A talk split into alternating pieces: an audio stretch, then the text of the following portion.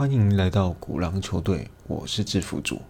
今天主题烟草公司，从我对烟草商奥驰亚莫的认识开始讲起好了。这是从债券商品才开始碰触，叫高特利集团债券。翻译名称一开始听到会以为是哈特利，是不是日本债券？小时候卡通看多了，毒害有些严重。它是个平等三个 B 级投资等级付买回公司债券，通常是平等越低，利息越高，这样不然投资人也不会想要承担风险。高风险就需要承担较低的平等嘛。记得那时有同事问，为什么不拿 A 等级以上的来卖？因为利率太低，大多数人希望的也就是所谓在市场价格都在三点五个 percent 上下，A 只有三个 percent 上下，再加上债券几乎都是超过一百块，也就是溢价超过发行价格一百块。到期值利率就会更低。像 A 这样低值利率债券，一般投资大众看到表头利率低，收息再扣个税是不会想买的。记得那阵子台积电发债利率过低，大概记得那时候奥驰亚的债券应该是在四到五个 percent 的债券利率，依到期时间长短，时间越长的利率越好。刚上架的时候都在一百块多一些这样。什么叫负买回？就是发行公司奥驰亚可以在债券到期之前公开收购债券回去，看是以较高的价格，或是以现在市场价格，或者用更高的利率补贴去收回的方式进行。当然，投资者也可以不愿意卖，就这样继续持有下去到到期。低于市价与低于发行利率发起收购，通常不太会有人参与，所以发行公司若想收回较高利率所发行的债券，都要多补贴一些才容易成功。还记得那时候一阵债券热潮，根本就是债券荒，欧美日成熟国家一阵负利率言论四起，印象中有个公司债券半个月涨了就快八个 percent，非常新奇。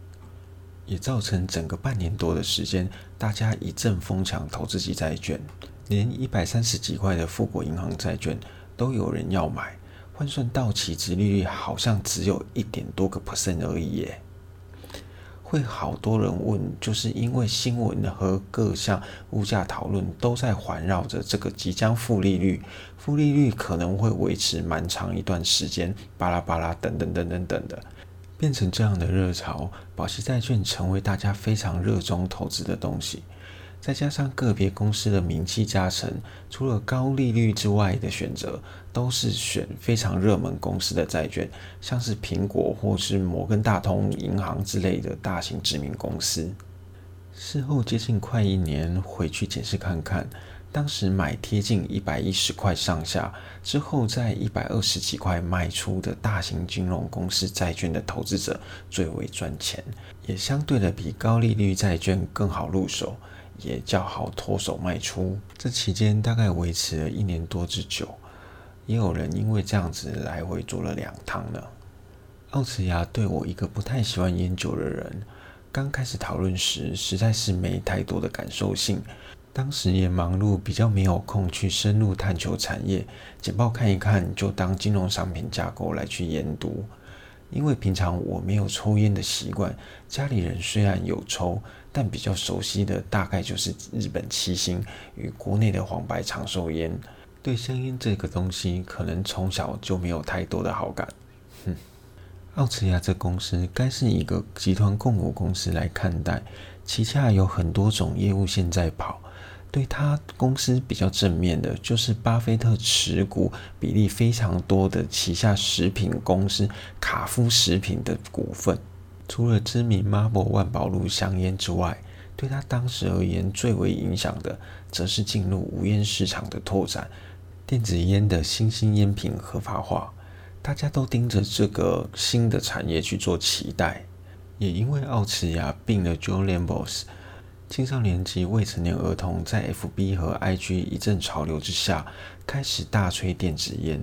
后来，川普的电子烟禁令，迫使奥驰亚做裁员动作，也使得奥驰亚这个业务在北美发展后来远落后于其他竞争对手。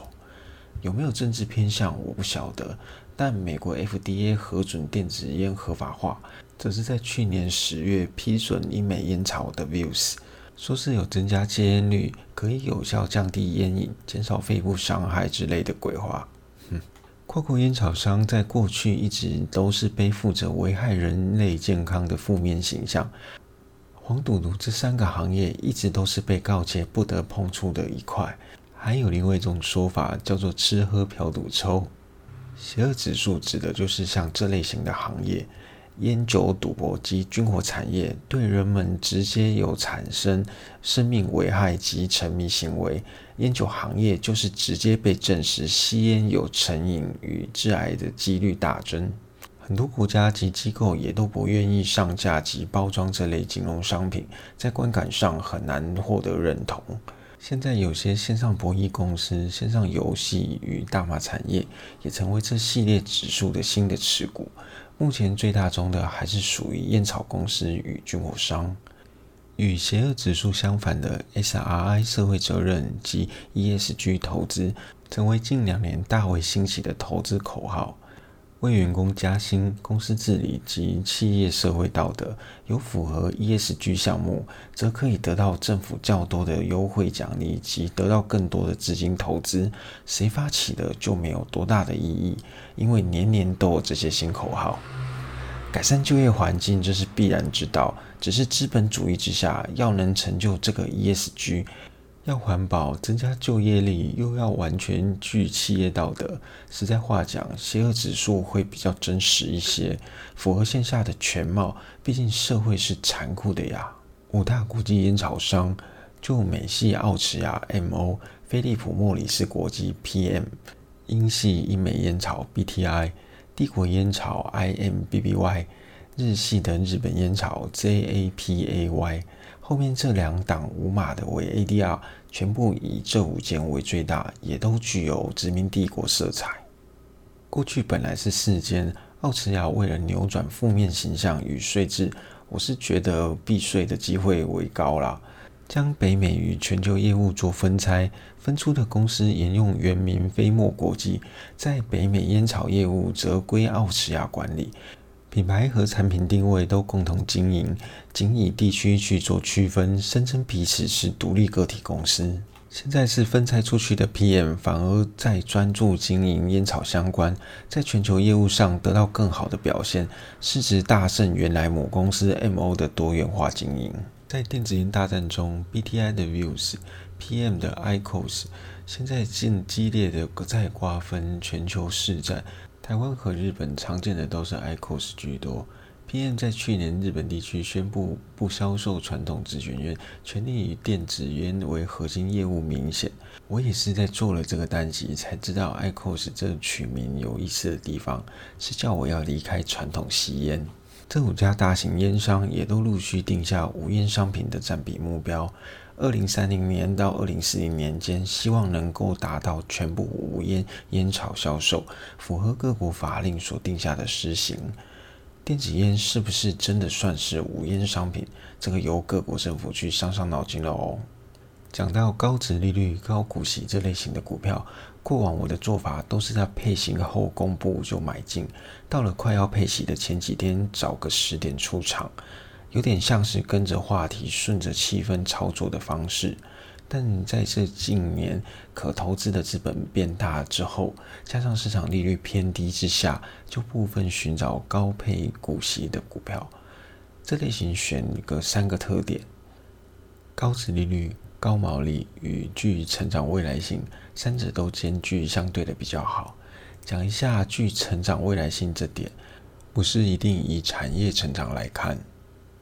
订单与实际营运状况可能会比产业来的要更好，所以选项大型医疗或传统产业都是比较适合这一点。长报下来都会比较具有进退可守的策略，一笔现金在手好用许多。过去早期退休及养老基金都是选择这类型的股票做投资，支付各种款项也比较方便运用。一旦确定配发股息多少，一手收息，另一手计算退休金账户进账与保费，一加一减钱进来，便于固定播出给退休人士，具有相对要好的现金流。像亚马逊电商和特斯拉电动车都是具有很好的产业未来性，不过也因为他们烧钱烧得快，需要很大的资金投入竞逐对手，抢下市占。这种类型对于资源用途十分在乎，配息在这样子的公司自然是非常罕见，有配也是极为稀薄，一点点而已。自然讲求的就是股价的未来期望值。把赚到的每一分钱都投入在大规模的营运和并购上面，成功之后，股价与股本迅速膨胀，直到现在的大型公司具有品牌价值与战略地位。每个产业有它的特殊经营属性，烟草商长期高毛利也是来自于垄断市场。一个跨国烟商就有多个品牌，也都相当知名，因为高毛利自然很好运用。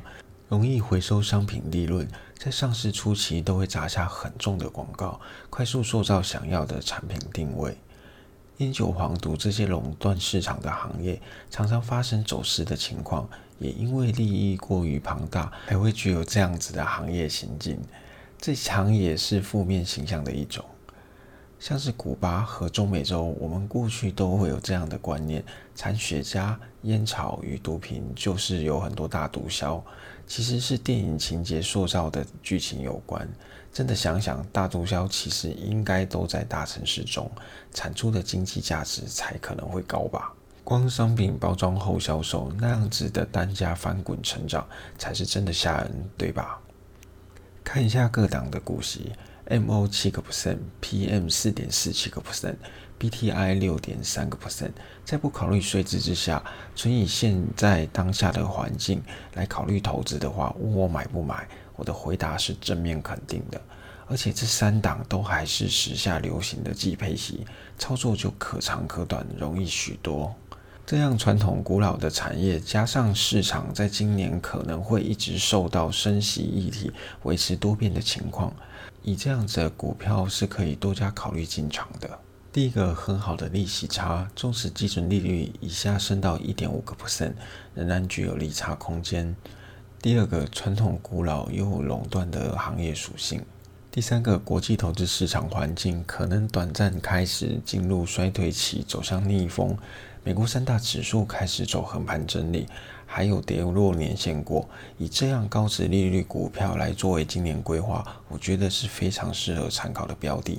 若是现在要买他们发行的债券，我就非常的不建议。选其他行业别，应该会比他们烟草商要更好一些，因为现在新债券成本会逐步垫高，旧债券又因为债券价格随升息议题大震荡。越喊还越多马要升，要我讲直接点，是债券价格大幅下滑。但我是烟草公司，我会怎么做？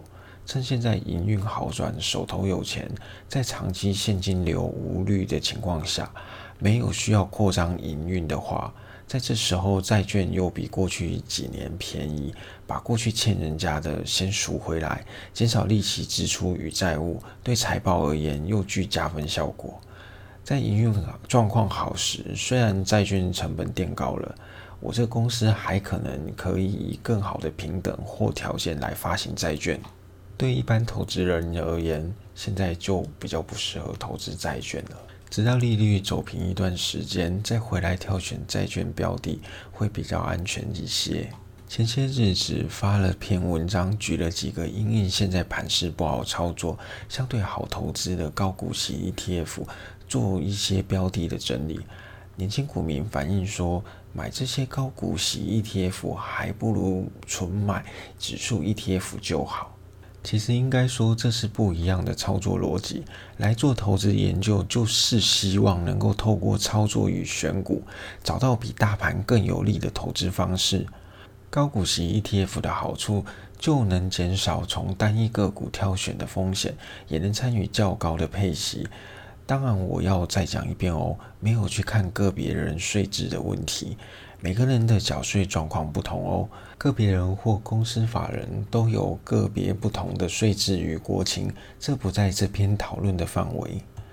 高股息 ETF 一直的印象都在股市景气向上循环回档时，可以选择进场的标的，在最近确实会相对好些。资金在开始浮动时，总会找个地方待。很多大型基金会持有这些，相信在四月时一定会有很多机构增持部位在这系列上面。如果整体景气转空，刚开始会全部金融商品一起都跌哦。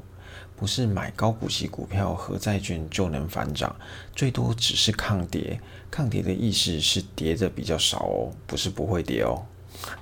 烟草商在近十年大力推动转型，力求脱离人们对吸烟有害人体健康形象，在戒烟口香糖、调味烟、无烟商品等等层面。开始多元化经营，也是为了使风向不要这么针对公司，对企业及品牌经营会有所损伤。很多政府退休基金和养老基金陆续撤离烟草行业投资，也跟大众观感有关。虽然这样，还是会有路转，就变成开始买进高配息基金与 ETF，或多或少都含有这些成分在，没有被查或被揭露，就这样子准过。政府公家单位嘛，他们也是得生存，数字当道啊。像奥驰呀，就是比较早开始做这样转型，后来还有其他家要买下寿险公司、医院及健康护理机构，详细是哪间我没有记牢。加上电子烟与戒烟口香糖都是被反烟团体视为一手卖烟，另一手卖戒烟商品，怎么戒都逃不过烟草公司的手掌心。现在四处能吸烟的公共场所也越来越少，在住家大楼里面自己家吸烟，得大楼管委会与住户许可，一被写入大楼管理合约里，吸烟还有可能会被罚款。所以电子烟合法化与其他触角经营，会是烟商未来的发展重点。以后出现烟草观光农场也说不定。毕竟烟草是一种高经济价值的农作物，咖啡及水果观光农场都会有了。我想这样也可能会有，只是烟草中的成分大概还得经过调和。只是要不含尼古丁也不含焦油，那还叫抽烟吗？最后了，买烟草商股票赚起高利息，一定是邪恶吗？还是人吃人的金融市场可怕？我是制服主，我们下回见，拜拜。